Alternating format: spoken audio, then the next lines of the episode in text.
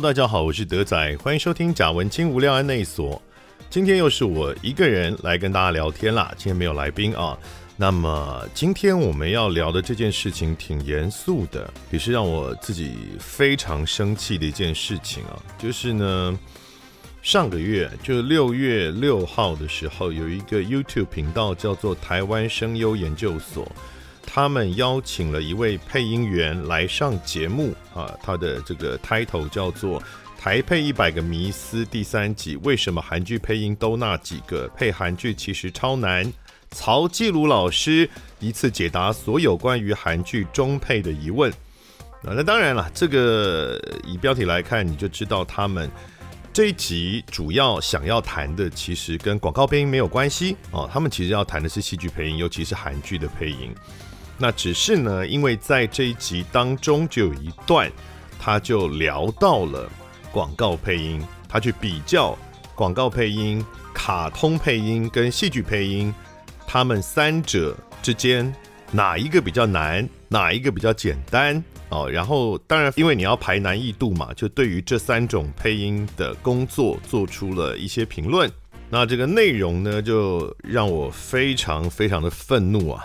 在事情刚发生的时候，我有去上了另外一集 podcast，其实是那一个 podcast 的 podcaster 他把这个消息告诉我的。哦，我真的是看到的时候非常的愤怒，然后我在录那集 podcast 的时候，情绪也极度的激动。那现在已经过了一段时间，哦，大概一个多月了，经过了一番思索，然后也做了一些准备。那我想今天好好的来跟大家聊聊。曹纪鲁先生在那支 YouTube 影片当中对广告配音员做出的评论。我录音的这个时间呢，是在我们 Next to Normal 演出前一个礼拜，所以我正在努力的保护我的声音，好，用这种方式逼自己冷静一点，所以我呃应该也不会让自己不会有太过激的反应啊，我们就侃侃而谈吧，我们来聊一下。好，为什么生气呢？当然是在里面，曹纪鲁先生呢，他对于这个广告配音有做出了一些评断。那这个评断内容包含是说，首先，广告配音、卡通配音跟戏剧配音这三者当中，广告配音是最简单的。哦，那么为什么简单？他讲了一些理由。哦，比如说配广告不用变音啊，不用变声，用。好听的声音，把词念出来就好了。然后呢，这个说这个配广告，只需要满足单一客户哦，那这是很主观的嘛。哦，你这个人家客户喜欢你的声音啊，不管你配成怎样，他都买单啊。所以呢，这个很简单啊。然后呢，又说这个广告配音是一个新人要入行的时候最适合、最容易的一个领域，这样子。好，所以呢，他建议新手们如果想要尝试配音工作，可以先从广告配音入手。安内卡干单安内，好，这样子。啊，好好，为这件事情已经咆哮很多次了，所以今天就尽量小声，不要影响自己的声音。首先，我先讲几个前提啊，我并不怪那个 YouTube 频道啊，这个频道叫做台湾声优研究所，它应该就是我我不熟这个频道了，但我猜想应该是戏剧配音的粉丝们成立哦，或是某位粉丝成立的一个 YouTube 频道。那他当然没有主动的想要呃攻击广告配音界的动机啊，这个我完全完全。呃，不会怪这个 YouTuber，好，他是无辜的。我会怪的当然是曹继鲁先生。好，曹继鲁先生呢，他是一个资深的戏剧配音员，跟广告配音不同行。他在对我们这个行业几乎完全没有了解的状态底下，对于广告配音做出这样子的负面评价。而由于大部分的人并不知道广告配音跟戏剧配音其实是不同行，所以会以为那曹继鲁就是我们整个配音圈的前辈，那他所讲出来的评论自然非常的具有参考价值。再加上曹继鲁先生他现在是台北市配音人员职业工会的理事长，这个工会里面现在也还有广告配音员。我自己现在就在这个工会里面，所以他用这样的身份做出对于这些不同配音工作的评断，是不但错误，而且非常不适当的。那至于为什么明明不同行，但在同一个工会，我们等下后面会谈到。所以，我们今天会从这一支影片里面所提到的东西呢，我们首先会先来介绍一下什么是广告配音，什么是戏剧配音，然后我们也会来介绍一下这两个行业为什么是不同的行业，不如大家所想象的，好像配音就是一样的。再来呢，我们也会为大家说明为什么这两个行业一直以来都不对盘。到底以前发生过什么事？然后现在，呃，广告配音界是如何看待戏剧配音员们的？好，我们慢慢来讲。当然，我要先声明，今天我提到所有关于戏剧配音的内容，我都不确定，我有我的判断。那当然，我也有从可能戏剧配音员朋友听说他们的业界的状况。但是因为我不是戏剧配音员，我没有配过戏，所以我对于戏剧配音的所有描述都请大家当做参考就好了。它并不见得是真实的状况，尤其是不不见得是现在的业界真实状况，因为我有可能是以前几年前甚至十年前听这个戏剧配音的朋友讲他们的业界的状况嘛，那其实已经过了很久了。不管是技术也好，或者是业界的生态，可能都改变了。所以，关于戏剧配音的描述，请大家都斟酌听就好。主要我会在广告配音这边来跟大家呃描述我们的业界的状况。好，首先我们先来谈什么是广告配音，什么是戏剧配音，他们两个为什么是不同的行业？从从业人员上来说，这两个行业大部分都不一样。哦，目前目前的广告配音圈跟戏剧配音圈，鲜少有同时会跨两边配音的配音员，就是说他同时接戏剧配音版，同时他也接广告配音版，这样的人有没有？有，但是非常少。比如说以前赌会啊，就已经过世的，以前录蜡笔小新的讲赌会，赌会呢，他就是主业在戏剧配音。但是他偶尔会接一些广告，不不太多，但是会看得到他。就是我们去广告配音的录音室，有的时候是会碰到赌会的。然后哎哈，好久不见这样子。或比如说另外一个很有名的瑞晴，王瑞晴就是花妈的配音员，他也是主要配戏，好，但是他偶尔也会接一些广告。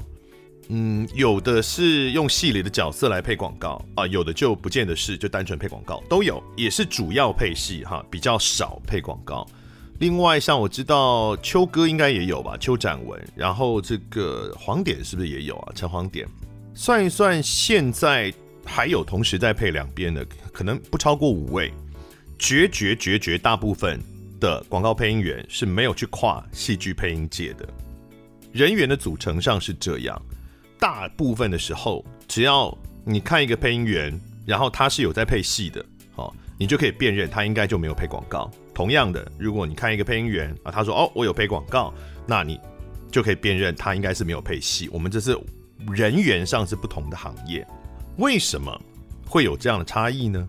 因为如果这两种行业它所需要的技术是类同的，那没有道理不能跨嘛，人还不想赚钱吗？凭什么？我如果同样的技术，我可以两边都可以配，那我为什么只接一边的班，不接另外一边的班？啊，那就是因为这两种行业，广告配音跟戏剧配音，它所需要的声音技术是不同的。绝大部分拥有 A 声音技术的人，他就不具有 B 声音技术，所以或者是他就不够精通，它就不符合另外一个行业的专业水准。我的理解，啊，是这样子。关于戏剧配音的部分，好，我认为，我个人认为，戏剧配音他们具备有广告配音员比较普遍来讲不具备的能力。比如第一个，演绎角色的能力，广告配音也是有角色要扮演。我们待会儿其实会有范例给大家听，但是大部分其实不用的。确实是大部分的广告配音是不大需要明确的角色演绎。那当然，他就更不用那种。细致的演技，像我们在剧场，我同时也是剧场演员嘛，哈，我们要呃了解一个角色，然后这个角色背后的角色故事，做角色功课，然后他会怎么说话，然后他的情绪怎么转变，怎么拿捏那个语气。大部分的广告配音是没有这种角色的，哦，他都是呃，我们讲话外音，话外音不具有特定角色，甚至英文有一种说法是上帝之声啊，它就是没有角色的声音，大部分是这样，所以确实你比较不需要那一种演绎角色、扮演角色的能力，就演技啦，哦，比较不需要演技。那戏剧配音员，因为他们很多角色嘛。还要认真的扮演这些角色，当然需要演技，所以这部分是一个很明显的差异。那也是我认为戏剧配音员比我们更厉害的地方。普遍来讲，再来呢，戏剧配音员他们要会对嘴，我不确定对于戏剧配音员们来说，这是不是一个难的技术啦？但是因为我们不会嘛，至少我不会哈，就因为广告配音，呃，我们有时候要对嘴，但不大多哦，并这个机会不高哦，很少很少会有需要对嘴的案子。但是戏剧配音的台配，如果是外外片的台配的话，它势必需要对嘴，而这个对嘴其实非常复杂的，因为它不是单纯中文对中文，它是要去对不同语言的嘴，那这个是很困难，因为每一种语言它的那个说话的节奏长度都不一样哦。同样一句话，英语、日语跟中中文，我们讲国语或台语好了，不同的语言，它在讲一句话的时候，那个长度是不一样的，所以你要怎么样在又不影响你的平均语速，然后又要把它对在那个框架里面，其实是需要很熟练的经验哈。至少这一部分，我我自认我不大我不大擅长。那我就不说太多了，就我举两个例子出来，不是说戏剧配音员只需要那这两个能力而已，只是说，因为我也不是那个戏剧配音业界的，不能够。就是太恣意的去 去揣想他们的工作状态，但至少我的理解里面，他们一定有他们的专业，然后有一些是我们自己觉得无法企及的地方。但同时，广告配音也有许多是戏剧配音员不容易做到的事情，比如说我们对于语速的控制，广告配音的语速控制是以秒，而且应该是以大概半秒半秒为单位来计算的。因为一支广告，它大概是从五秒的规格、十秒的规格，一直到比较常见的可能三十秒的规格，当然更高的也有。那你想想看，一般五秒或十秒的广告，业主都会想要塞大量的资讯在里面，所以你的语速控制要怎么样，在一个这么短的时长里面，把这么多资讯放进去，然后又不觉得急迫，而且你还要调整速度，就是我们常常会碰到，比如说十秒的广告，你录第一次。录音师跟你讲说：“哎，德仔，不好意思，我们刚刚这个版本哦录了九秒钟，但我们还有一秒钟的时间，可不可以给我个九秒半的版本？我们就要再录出一个九秒半的版本。我们所有的语速，然后你要侧重的那些文字哦，包含产品名，然后日期啦，什么，甚至有的有电话等等，一个稿子里面有哪些东西需要强调？当然，我想这些戏剧配音也都有，但是差别在于我们必须要在很短的时间里面。”去把它做很精细的调整，也因此，所以语速的控制对于广告配音来讲是一个蛮特别的技术。然后再来就是广告配音的在发声跟咬字上面的精致度的要求，我认为是比较高的。原因在于啊，广告配音它不像戏剧配音有剧情的辅助，甚至它毕竟是扮演角色，所以它的声音不用咬字跟发声不用这么完美，它是有人味的嘛，它是扮演一个角色。可是广告配音，像刚刚讲，我们如果是上帝之声，它是不可以有这些人性化的表现，所以你所有的咬字精准度、完整度，然后你发声的方式的稳定度。都必须要是能够控制的极度精准的状态，那这个是广告配音会被要求的更多的一件事情。所以，我们简单的就是各举几个例子，让大家了解为什么这是两种不同的行业。广告配音是一种行业，戏剧配音是另外一种行业。我们不管在案子的性质、接案的性质上不一样，从事的人不一样，需要的技术。也不一样，它并不是说，哦、呃，因为都是配音，所以广告配音、戏剧配音就都是一样的。那就好像是你想想看，网页设计它也是设计，室内设计它也是设计，平面设计它也是设计，它有没有共通点？有，它都需要设计的能力，但是他们接的案子，他们需要的细部的技术，跟从事的人都是完全不一样的。你不会觉得网页设计跟室内设计是同一种行业吧？所以广告配音跟戏剧配音，即使都是配音，都需要声音技术，那也不代表我们这两边是同一种行业啊，是这样理解的。所以也由于是不同行业，我们彼此对对方业界的理解，通常也不会太高。这是我最生气的地方，就是曹纪鲁先生，他作为一个戏剧配音员，他对于现在的广告配音圈，从他的发言来看，是一点了解都没有，完全没有任何概念。但是他在公开的这个影片当中受访的时候，我相信他没有恶意，他没有任何道理有恶意啦，就是那是他深信不疑的。我不确定他到底是在哪个平行宇宙养成他对于呃广告配音的看法，但那真的是离现状一点关系都没有。我不知道他到底在讲什么世界的事情啊！就是你不要去评论一个你完全不懂的。的领域嘛，就是你明明就不是那一行的，你也没有任何概念，你为什么要以为自己很懂，然后讲出这样的评论？我我真的不知道为什么要这样。好，我们来一个一个来看他讲了什么哈，比如说，我觉得最核心的一个论点就是配广告为什么简单，是因为它不用变声，这个是他这一段里面最核心所谈到的事情了。其实我也有听过其他的比较年轻的戏剧配音员，在别的 YouTuber 影片里面有讲过一模一样的话，就是说，因为配广告呢，就是声音很好听，把稿念出来，这样就好啦，所以又不用变声。那我们戏剧配音跟卡通配音好困难哦，我们都要变声，所以广告配音比较简单啊。那因为那个是一个很后辈、非常后辈一个很年轻的配音员，那我想很可能就是曹纪鲁这些前辈们灌输给他们的观念了。因为那位配音员他也是戏剧配音员，他完全不懂广告配音圈在干嘛嘛，所以这可能变成是一个长久以来一直在戏剧配音圈里面的一个他们的共识。就是我觉得我从这件事感受到一些好可怕的一些的状况，没有想到戏剧配音员一直以来是这样看我们的。我们就先来谈这一个到底要不要变声这个问题。我跟大家讲，我今天都已经不谈广告配音员，通常他会接一些就是广告以外的，还有很大量其他什么简介旁白啦，什么宣传车啦，啊，什么什么呃电视节目旁白，我们都都都不算。我们今天就讲广告，单单讲广告，录广告到底要不要变声？我们接下来都放范例给大家听，我觉得直接大用听的就好了。好，你们听听看。好，听听啊，哟，太大声了，不行，我要我要保护我的嗓子。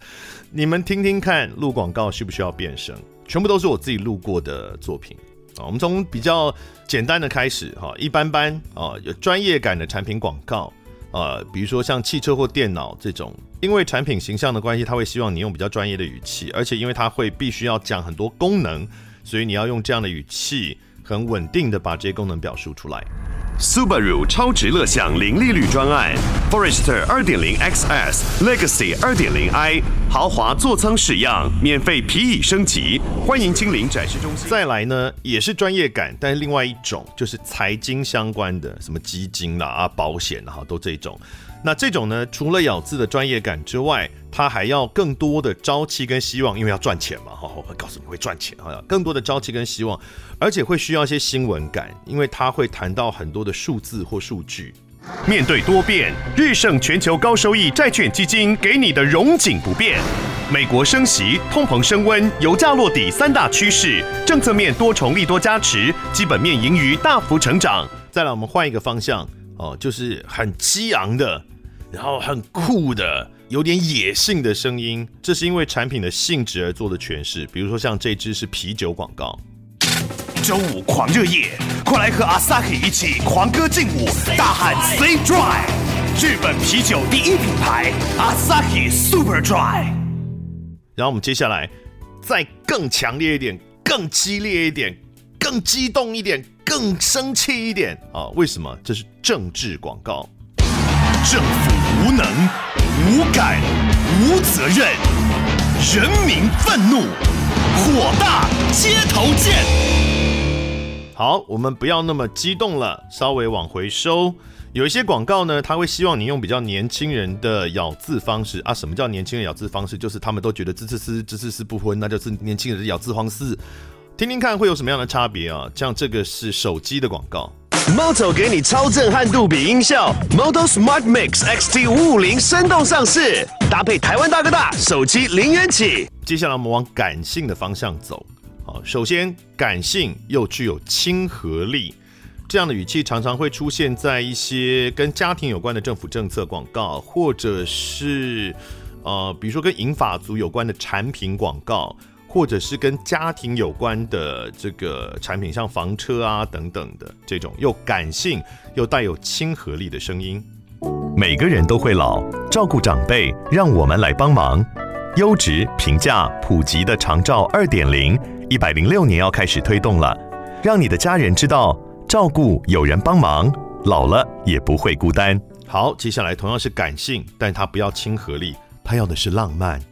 这就是大量的胸腔共鸣。通常感性加亲和的话，他会希望你的带着笑意讲话，但是浪漫就不用了，他会用胸腔共鸣淹没你。好，这是又感性又浪漫。纪念电影一百年，珍藏主题曲一百零一首，最爱电影一零一。蒂凡内早餐，军官与绅士。新娘百分百。再来呢，有一种也是感性，可是他希望让角色稍微退缩一点，让产品被凸显。所以虽然是感性，大家处在一个感性的基调上，但是他的语气推的不会那么用力，他会收的比较利落，感性有述说感的语气。Tony 是一位摄影系的学生。他正以时速一百二十六英里的速度降落，在时速一百二十六英里的速度下，第一次尝试自由落体摄影。HTC One Tony Mac 热力推荐。往下，我们再换一种惊悚感。商业广告惊悚的不多啦，好，但是有一些比较特别，确实会有。比如说接下来这一支，因为它讲的是跟犯罪有关的的活动，好，它是一个体验展，所以它会要求要有。惊悚的那种感觉。你能从一块子弹碎片找出命案线索吗？美国 CSI 犯罪调查体验展，四月二十四日起，带你一步步重临犯罪现场。亚洲首站即将启动。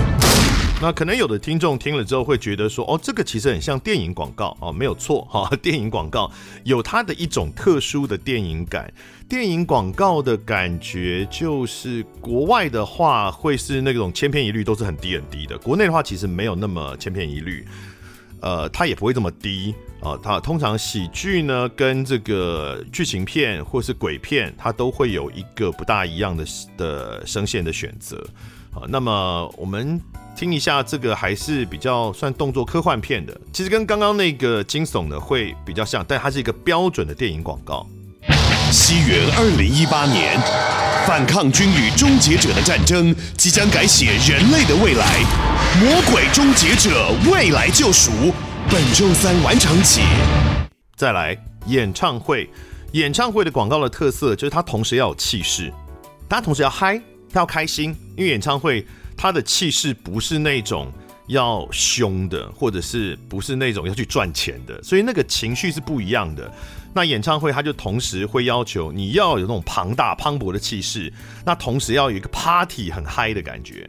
灵魂重返，阿妹回来了！Come on，Come on！。张惠妹首次户外巡演，Coca-Cola 快乐敞开 Live 演唱会，五月十五号起，台北、高雄、台中热情开跑，给你从没听过的阿妹。新宅娱乐。好，我们再往下就要听越来越奇怪的广告了。哦，我们都会遇到一些太多奇奇怪怪的要求。啊，要对节拍的广告，就是他的音乐已经做好了，然后那个音乐呢是特别为了这广告做的，所以呃，有的时候会要求你在配的时候，你要对着这个。节拍去讲台词，好，比如说这是披萨的广告。Yo yo，我今晚都要。Yo yo，加点披萨就别要。全台披萨一码通，不用三通，只要一通。Yo，最哈烧的美味披萨一码全台通。四一二九八八九。再进化一点呢，就是 rap，完全变成 rap 了。而且我要跟各位讲，这个 rap 像我们待会会听到这一支，它这个 rap 呢是要配音员自己发想的，他没有写好给你哦。他稿子给你，音乐给你，都定了，然后要你自己想办法把那个稿子对到那个音乐里面去，你就跟 rapper 自己在创作一样。妈的，这也是我们广告配音员要做的事情，就是 rap，单纯的 rap。年轻就要新，要搞新创意，该买个什么玩意送自己？电脑翻译机没什么了不起，只有它让我酷酷有话题。外形炫，可以舞动青春耍魅力，大陆眼睛看先例，年轻就要想专利，舞动镜架魅力无限一四九零，青春无限一四九零一四九零。那既然有 rap 呢，当然就有贯口，哈，贯口就是没有那么有节奏，就是快，很快的贯口。职场特有种，真的很有种。职场特有种，面对客户还是笑笑。职场特有种，被老板拍肩夸奖。职场特有种的朋友也想成为这么有种。职场特有种来自五一八，不要问我会怕。职场特有种，寻找寻找寻。好，接下来我们要进入角色的世界啦。虽然广告配音不必然会有角色哦，大部分其实没有，但是也是有需要诠释角色，也是有对话稿啊。然后也是有需要搞笑的各种需要搞笑的广告稿，比如说我们先听这个，不但是对话稿，而且呢，它是两个人的这个对话的节奏，其实是要设计的很巧妙的，哦，这是航空公司的广告。哎，本周大事你知道吗？啥大事啊？Air Asia 听过吧？啊，Air Asia 一季一次的大促又来了。嗨，平常已经够便宜了，还能大促，还能更便宜？当然行。沙巴，沙巴听过没？啊，去沙巴只要两千元起啊。澳洲，想去澳洲玩吗？啊，去澳洲只要五八五九元起，而且还含税。再来这支呢，就是又要对话，又要搞笑，还要变声。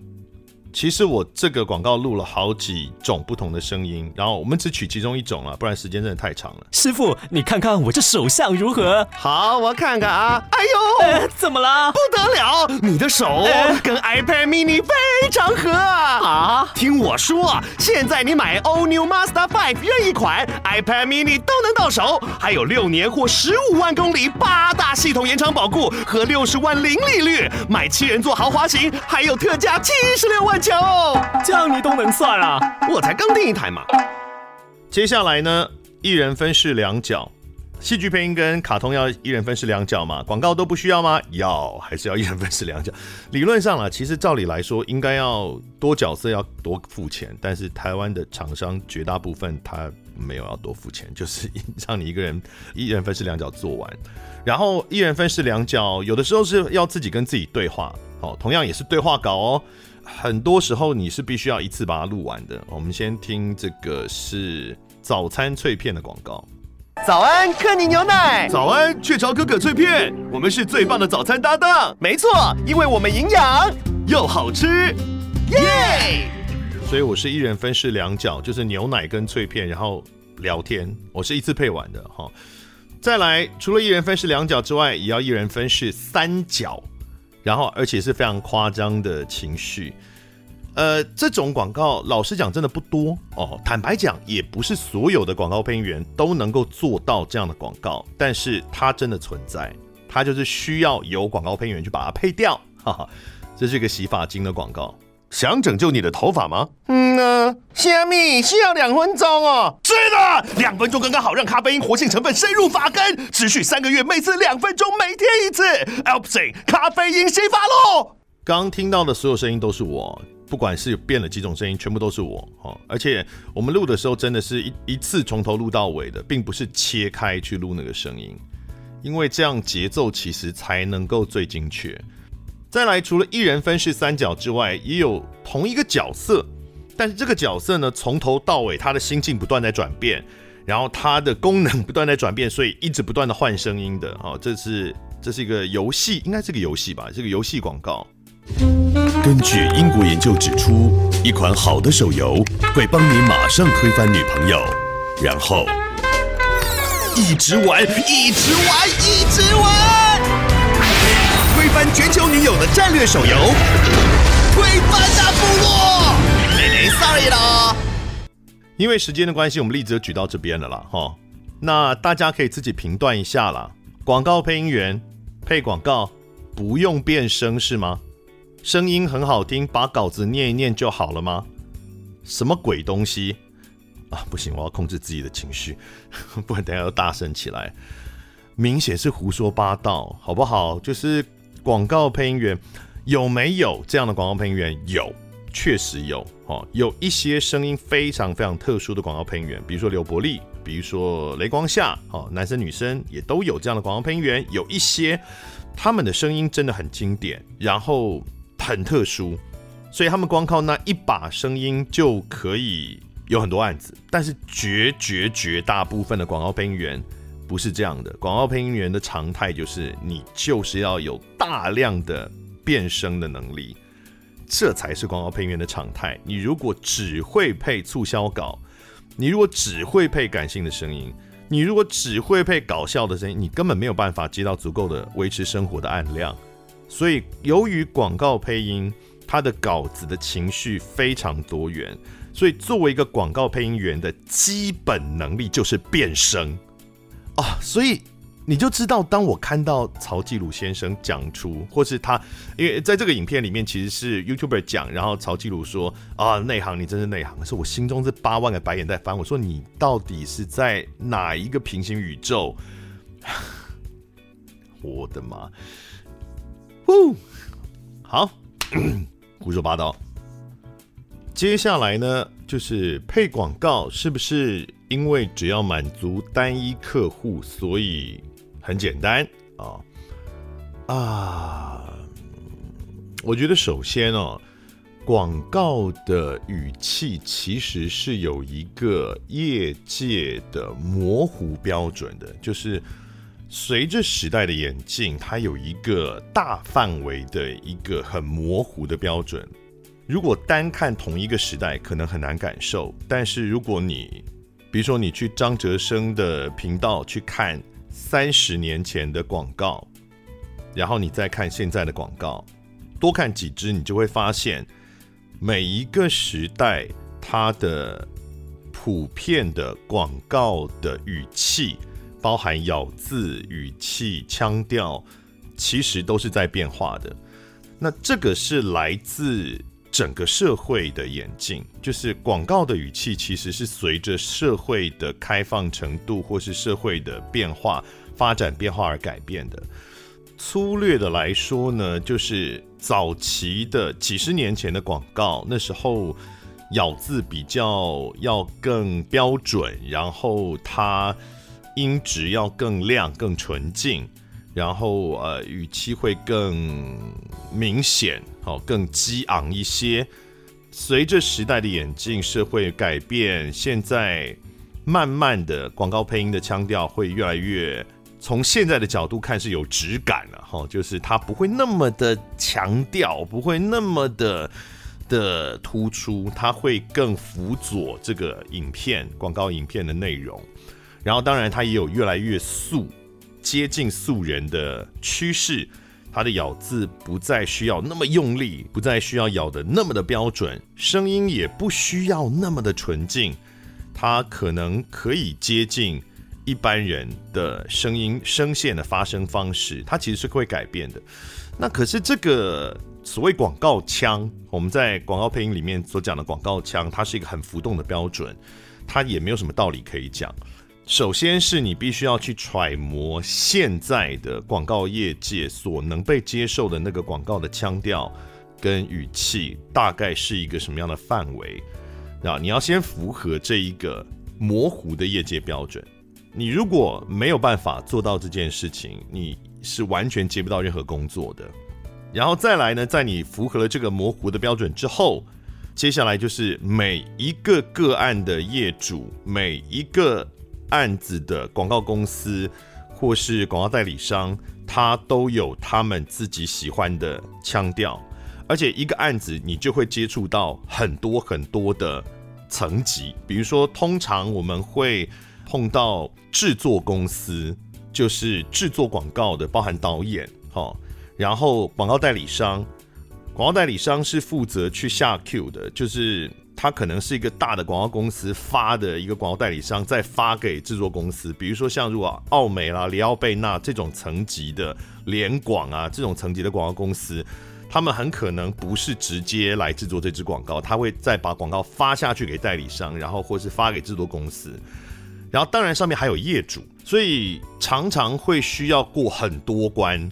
就是你看，制作公司也是一关，就导演，然后这个代理商，然后广告公司，广告公司里面可能还会有执行业务的执行者跟主管，然后尤其是业主，业主那边会有承办单位，然后往上他会有他的主管，所以一支广告，呃，你录完要经过五六层的认可，这是非常正常的一件事情。然后其实这也是很磨人的，我们常常会发脾气，都在这种状况，因为每一个下级单位他都会不断揣摩上级单位想要什么，但事实上上级单位也不见得真的想要那些东西，所以就会一直改，一直改，一直改，常常改到最后发现最上面的老板喜欢你刚开始配的，然后大家就卷干。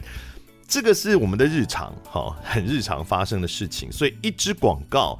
你其实就不是一个单一的对象，你就大概会碰到四五个，当然也不一定，当然也有小的小规模的广告，真的有可能，确实是一个两个层级觉得 OK，编导觉得 OK，业主 OK，OK，那就 OK 了。好，那尤其是对方如果已经先听了你的 demo 来的，也有可能他真的就是已经听了你的 demo，他已经挑过一轮了嘛，所以他就觉得你照这个 demo 的语气去配，然后他会比较容易过关，但这个也。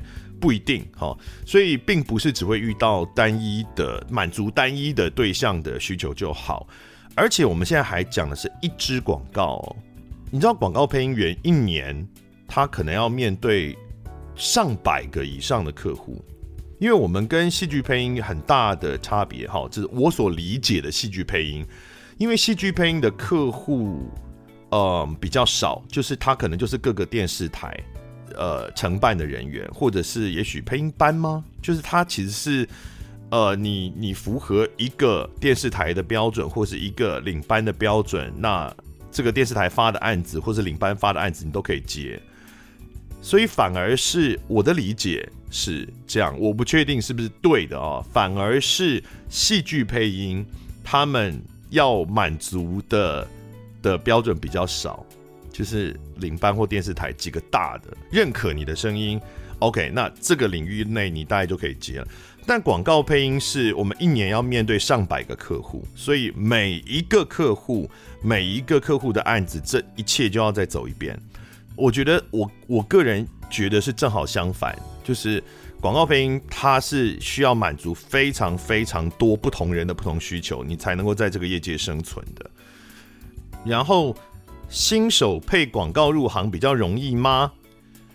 哦，我跟你讲，我就不谈我们前面提到，就是说技术上到底哪边比较难。我一直都是说，我认为这两个是不同行业，广告配音跟戏剧配音是不同行业，我们各自有各自的专有的技术领域，所以没有什么说哪一边比较容易，哪一边比较难。那如果我们不谈这个技术难易度的部分。在业界的形态上，我认为，呃，广告配音是非常不利于新人的入行的。原因是因为广告配音员绝大部分都是个人职业，我们有非常少数的经纪公司，我知道的有两家经纪公司，然后他们各自大概下面有经纪三四个左右的新人。其他的绝绝大部分的广告配音员都是个人接案的，所以我们的工作形态也基本上都是个人，就是你是一个人到这个录音室，然后面对客户，面对录音师，然后你进到这个播音室也是一个人，没有人会在旁边给你指导，然后你一个人顺稿，一个人录音，一个人修改，然后一个人结账，就是都是你一个人在做这件事情，所以广告配音。它是你必须要完全的具备所有广告配音需要的技术，你才能够接到案子的。它没有那种说，哦，我今天技术还不够纯熟，但我先接一些简单的案子的空间没有。任何的广告都是一个完整的作品。那这个跟我所理解的戏剧配音有一点差别，就是戏剧配音因为它是领班制，有一些戏剧中的杂声，就是那种。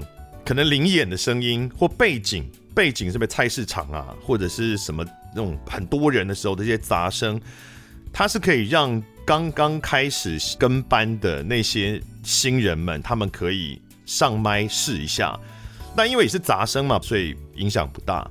但在广告配音是没有这种机会的，你没有跟班的机会。大部分的状况下，绝绝大部分是没有跟班的机会，所以。你如果不是一个已经被认可技术的广告配音员，你根本走不进那家录音室。你更不可能去看别人录音，然后你也不可能有机会自己一个人坐进去就有客户发班给你。你一定要是 ready 的状态，你才可以去做广告配音。所以，他对于一个刚开始想要入行的新人，是一个非常不友善的环境。你如果是一个新人，你的技术如果还不到位，你在 demo 的阶段就会被刷掉了，你根本没有任何机会可以进到录音室里面尝试。我再度强调，今天谈到所有关于戏剧配音的状态，都是我听说的，好，大家参考就好，不代表现在戏剧配音圈的实况，哦，只是我的理解是这样子。所以我觉得，如果是对一个新人来讲，广告配音是一个非常难以入行的一个一个行业，这也就是为什么这么多年来，我入行已经二十几年，从一九九九年到现在，已经二十四年的时间。二十四年的时间里面，我的后辈男生的配音员可能十十个十多个吧，就很少啊，非常少。入行太难了。你在都没有经验状况底下，你到底要怎么样靠自己的想象跟练习就能够去符合那个业界的标准？因为你根本就不知道业界的标准会是什么。这个所谓的业界标准，它没有教科书可以教你的，它都是你你要自己去揣摩来的，它太困难了。这也是我一直都其实不建议大家走广告配音这条路，就是它是一个非常残酷的一个行业，它没有人会培养你，然后没有人会给你，因为你是新人而给你机会。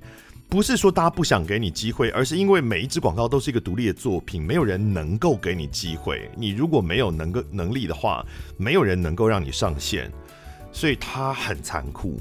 那有很多人像刚刚前面有提到的那种所谓的广告墙，这个是没有道理可以讲的。我看过太多人，他的声音也没有问题啊，然后这个。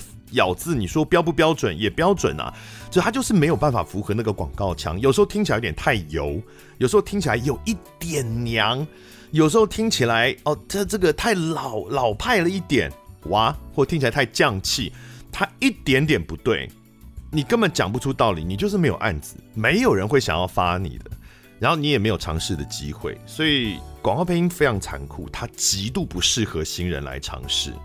我不确定戏剧配音到底有多适合新人尝试啊！我再度强调，我没有很了解戏剧配音圈，但曹继鲁先生说广告配音是一个很适合新人来尝试，他明显就是完全搞不清楚状况，他不知道，他完全不懂广告配音，他一点理解都没有。唉，好，讲白了啦，就是说广告配音跟戏剧配音虽然技术上我不觉得有高低，但是有一个很现实的是。广告配音员的收入比戏剧配音员高很多。戏剧配音员配一集六百、八百、一千，我我理解是这样。广告配音，我们一支广告是至少影像广告三千块，广播广告一千五以上，差不多起跳。然后多的时候，我们可能一支电视广告，它如果剪多版本，你去一个半小时左右，大概就可能一万五之类的。平均来讲的。收入会比戏剧配音员高很多。广告配音员，呃，能够站在线上的，至少都是百万年薪起跳了。大概最高在天花板，我的理解差不多在三百万左右。然后，呃，也没有戏剧配音员那么累，那么辛苦。坦白讲，如果广告配音真的这么容易，像他们讲的那样，哦，它是一个初阶的，哦，你只要念念稿，然后你要更厉害才能去当戏剧配音员。好啊，那你们戏剧配音员怎么不来配广告？你们都给你们赚就好了。那现在这两个行业，戏剧配音员都没有跨到广告配音，是为什么？是你们瞧不起这个行业吗？是是是佛心大发，给我们一些空间，让我们可以吃饭吗？是为什么？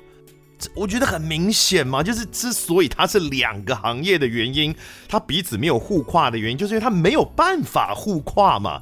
就是因为两边的技术不同，没有办法互跨，它不是一个能力高低的问题。如果是能力高低，那至少一定会有一边是可以去跨另外一边嘛。那现实上就不是啊。那戏剧配音员总不来赚广告配音这这这碗饭哦。唉，所以接下来就讲到戏剧配音员为什么长期以来对广告配音员都不友善哦。这个其实是几十年来的问题了。我的理解是这样，好，这个不是标准答案，好，但我的理解是这样子，就是我是二十四年前进配音圈，广告配音圈，那我知道的是，大概在我入行前，可能五年内，哈，也就是三十年以前，在那之前，广告配音圈跟戏剧配音圈的重叠比较多，哦，比如说像有个前辈叫杜满生，哦，杜满生就是以前有录《楚留香》啊，港剧《楚留香》的中文配音，就是《楚留香》就杜满生配的，或者是如果有人还记得。霹雳游侠李麦克，那他的那个霹雳车，那那部霹雳霹雳车，他也是就是杜满生前辈配的。那杜满生他就有跨广告配音。那时候我的理解是，早年有相对多，应该也不是全部，但是相对多的戏剧配音员会跨广告配音。那时候没有那么明确的分野，但是后来大概在三十年前的时候，发生一件事情，就是媒体开放。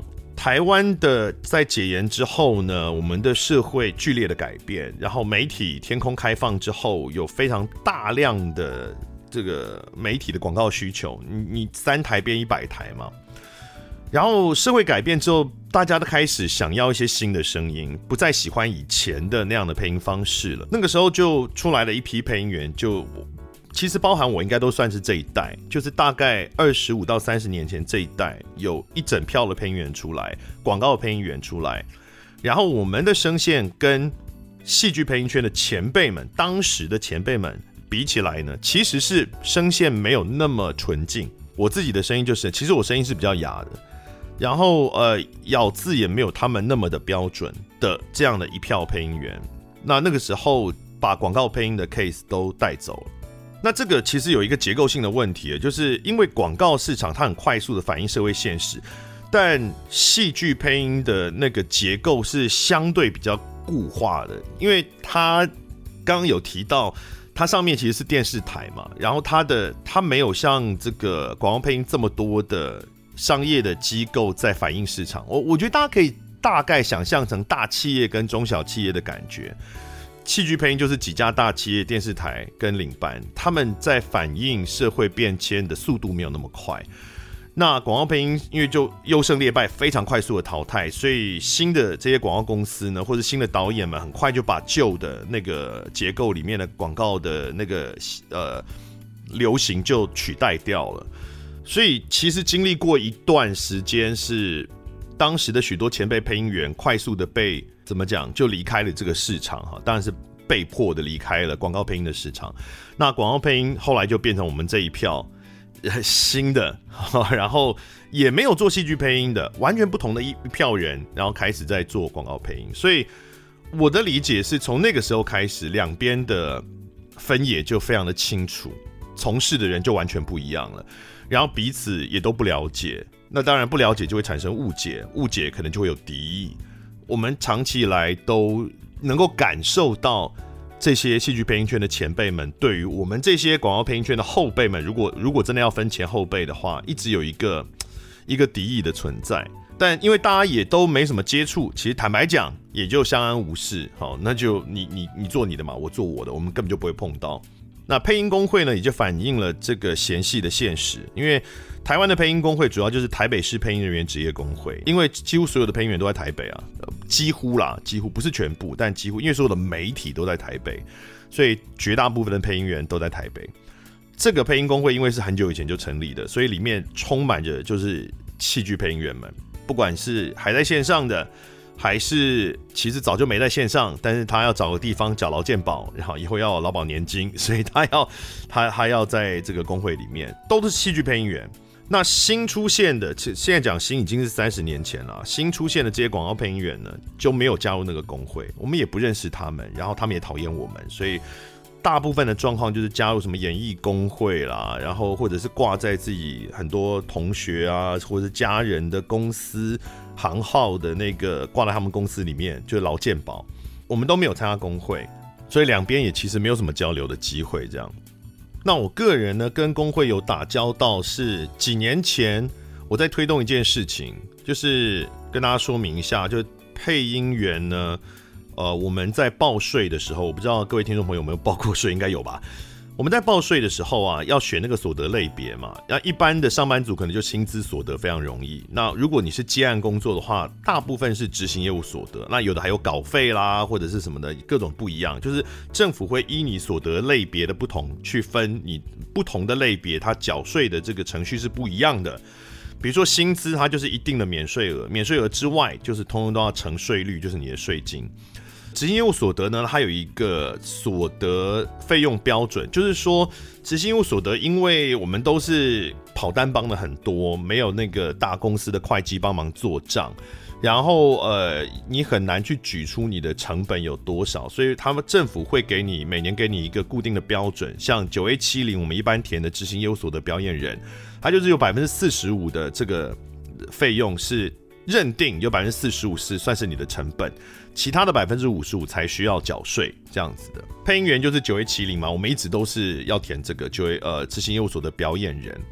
那可是呢，这个社会上就有一些人，应该说这个社会上有很多人，呃，会觉得配音它不算是一种表演。我碰过太多了，就是不管是各大公司的财会单位，甚至有一些国税局的承办基层的承办人员，也都会有这种想法，就是像。曹继鲁先生所说的：“你们配音员不就是拿稿念一念吗？这样为什么算是表演？哦，所以他们会认为这不算是执行业务所得表演人，而要把我们呃分在五零薪资的这个类别。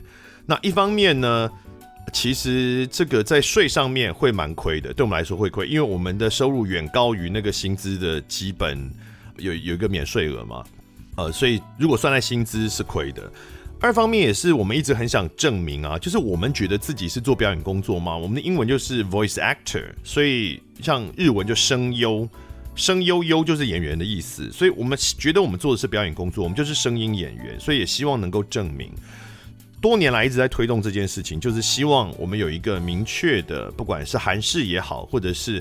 呃，什么样的政府的文件可以去说明配音员算是表演人的一部分？以后就不再会有这样的争议出现。那所以那个时候呢，跟工会就打了交道，原因是因为因为我是透过立委去跟赋税署开协调会，然后因为到最后我们已经有了共识了，但是最后赋税署因为他们需要文件作业，他还是需要公文。那公文以配音员来讲，谁可以发？只有工会可以发，才有那个证明的效力嘛。所以。就必须要我要去说服工会，然后说服配音工会说我要做这件事情，那最大对大家都有好处，然后希望你们可以来发这个文，因为我不可能以我个人的身份发，然后写什么知名配音员嘛，太夸张。好，所以呢就去找工会，然后我们还开了一次会啊，约了一次会在国父纪念馆附近的一家，我记得那天还下大雨，然后进去哦。啊，就像一个鸿门宴一样，好可怕！那天就是一大堆前辈，男男女女围着我围攻，然后一直很凶啊。大概那个指责的意思就是说，以前的这些事情还在一个灰色地带啊。那如果呃你们这些年轻人搞不清楚状况，就这边这个要这个要那个，万一万一以后真的弄巧成拙，然后这个以后都变成通通都只能五零都不能九 A 七零了，怎么办？而且因为配音工会里面那些前辈都是年纪比较长，上一个世代的人了，比我还要再上一个世代的人，呃，他们相当政治倾向也相当这个明确啊，他们觉得我就不讲蓝绿了，就他们觉得当时的执政党对他们很不友善，就不不是他们喜欢的执政党，然后他们觉得。执政党也会讨厌他们，所以应该会故意的想要搞他们这样，所以我们其实提出这种要求是很危险的啊。然后就哇，那个，那你知道配音员声音洪亮，然后又大声，哇，好凶哦！那天整个下午噼里啪啦一直吵，但我当然必须要说，不是整个配音工会都这样，也不是所有的戏剧配音员都这样哈。他们不是一群神经病，他们也不是什么恶魔党，是其中有当天有不少这样的。前辈，但是当然也有出来缓颊的啊，或者是想要主持公道的啊，或是帮我们讲话，或是愿很愿意听我们讲什么的。因为可能有些前辈他们也不了解我们到底在做什么事嘛，所以也很愿意、很关心的也很多，也很多。我我只要强调，我们今天讲的什么戏剧配音员、广告配音员，不能以偏概全的哈。我们讲的只是一个我认为的可能普遍状况，但绝对不是每个人都一样的。所以当然也是有很棒的、很很友善的、很温暖的戏剧配音圈的前辈，当然是有的。那但无论如何，那一天的状态就真的还蛮不好。不过我记得那时候的理事长应该是康殿宏啊，康殿宏也是一个前辈，他也是演员，也演了很多戏，然后也是呃戏剧配音圈的前辈啊。康殿宏理事长，我记得他的态度倒是蛮中立的啦。我记得他后来是支持我们做这件事的。反正无论如何，最后还是工会还是帮我们发了这个文，只是说那个过程哦，真的是。呃，有一些心灵创伤啊，而且妈，我真的不想跟他们再有太多什么联络哦。谢谢你们发文啦，但是而且我觉得谢什么谢？我觉得我做的事情是对大家都有好处的哦。但无论如何，我就觉得我真的没有想要跟他们有什么再多接触了啊。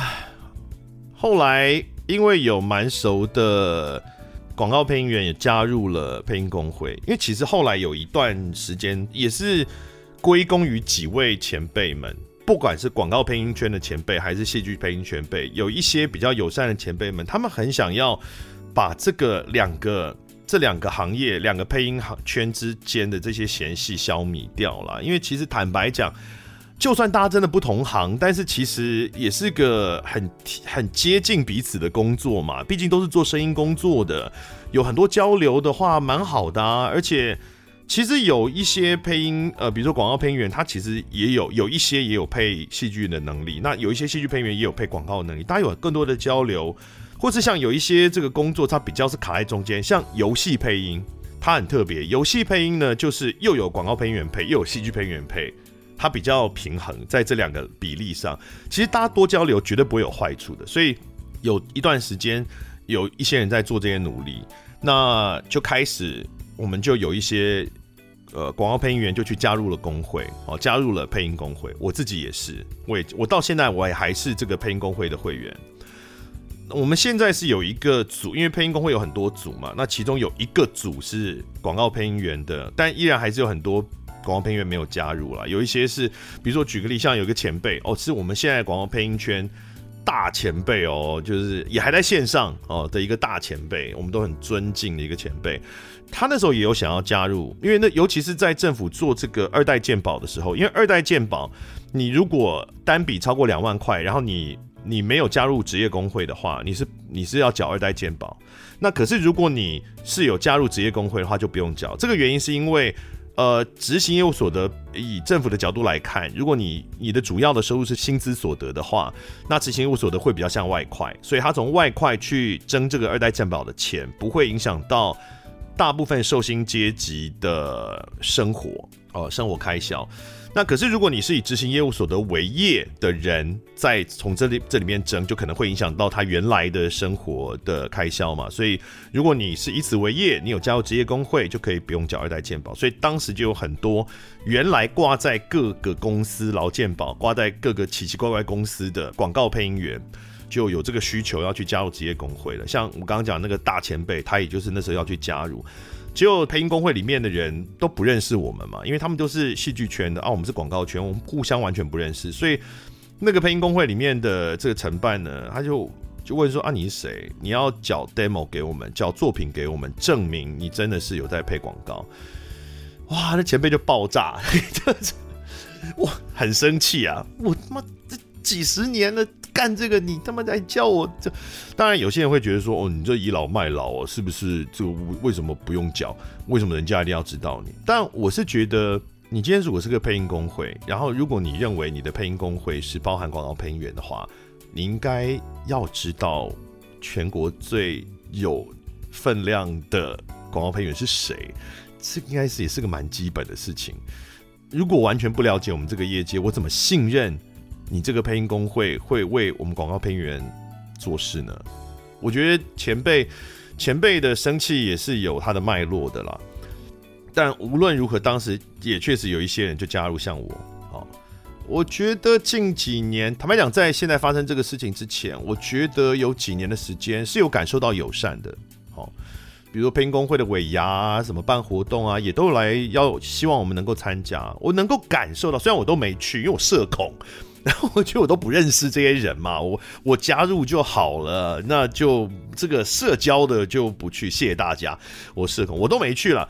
但我我觉得我可以感受到他们呃工会有希望我们能够多参与工会的活动，是有施出善意的哦，我必须说真的是有的。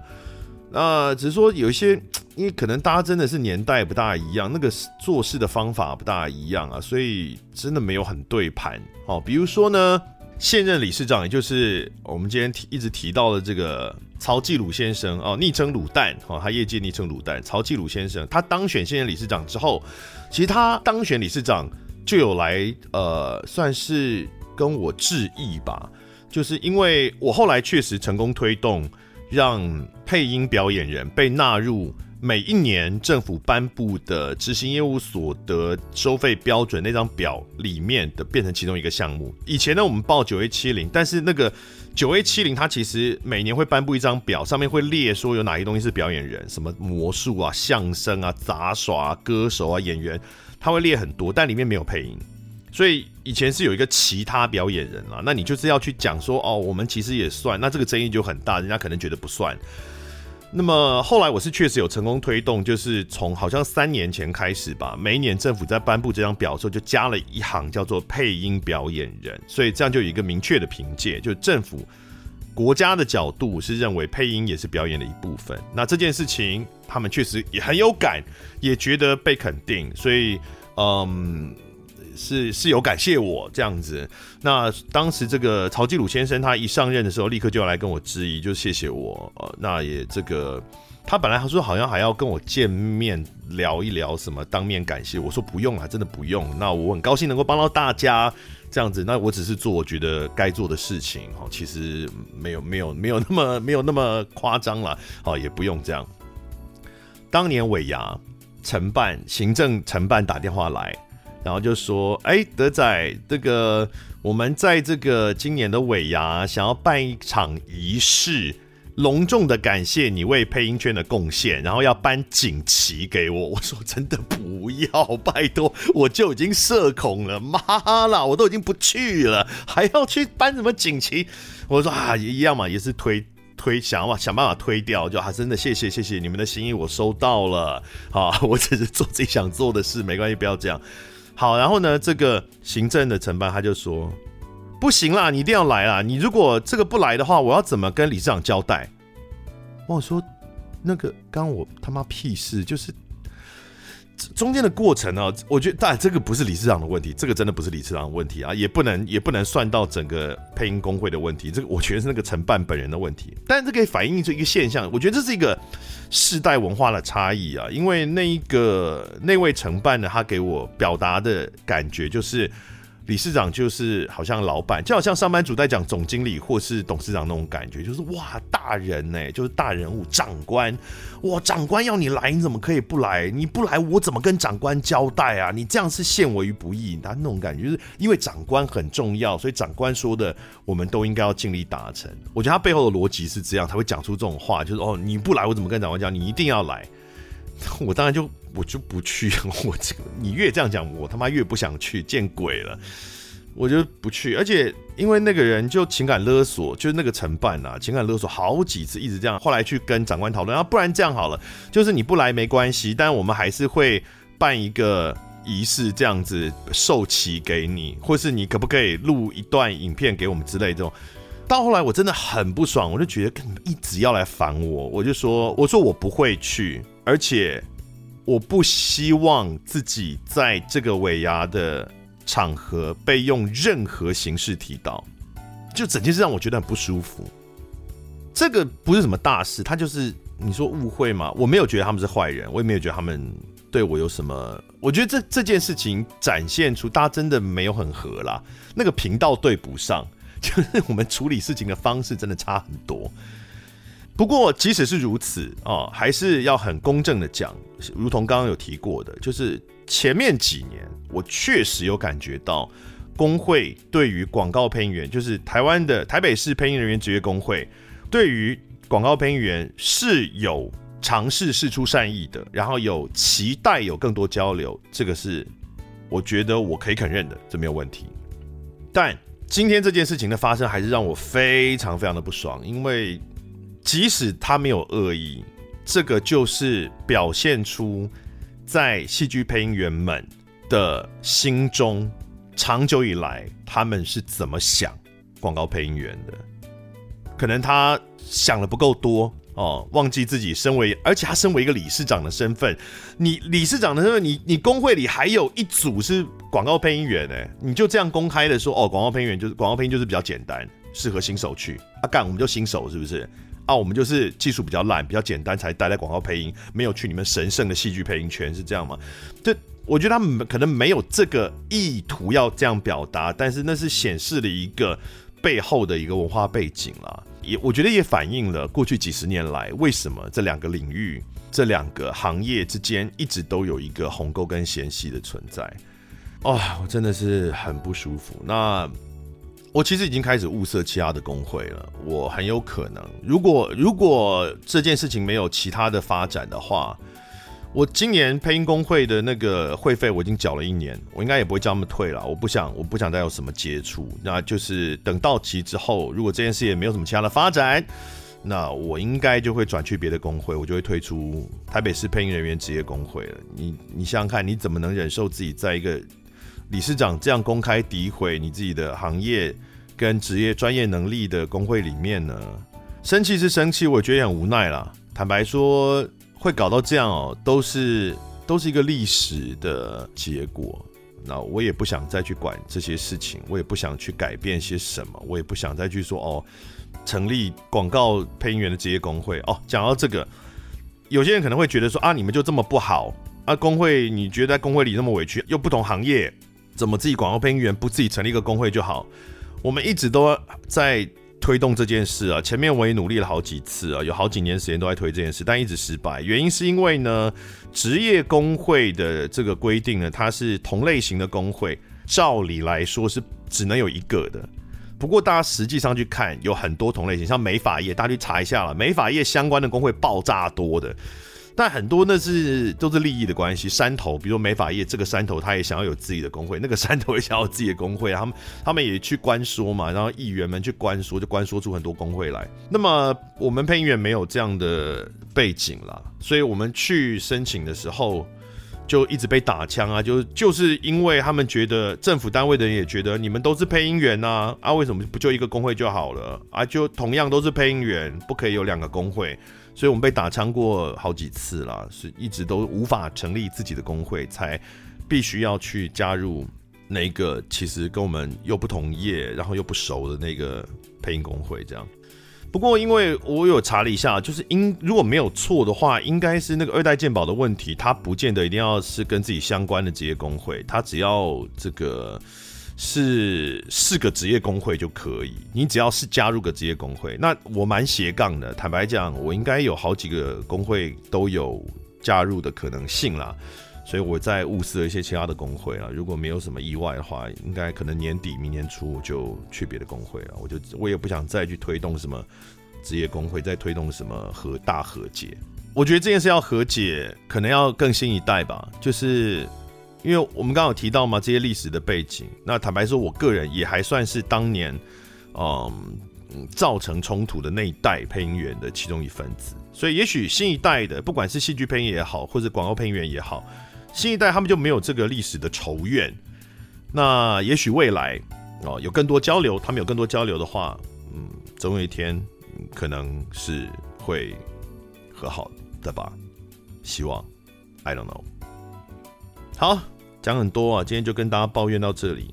我要去准备下个礼拜首演的。其实你们听到的话是同一个礼拜了，大家听到的话就是这个礼拜的礼拜六，我们要在台中国家歌剧院的中剧院首演《Next to Normal》摇滚百老汇英文音乐剧哦。然后我要去准备了。啊，今天就到这里，谢谢大家的收听，拜拜。感谢收听贾文清无料案内所。欢迎到脸书粉丝专业贾文清德仔留下你对节目的感想哦，下次见。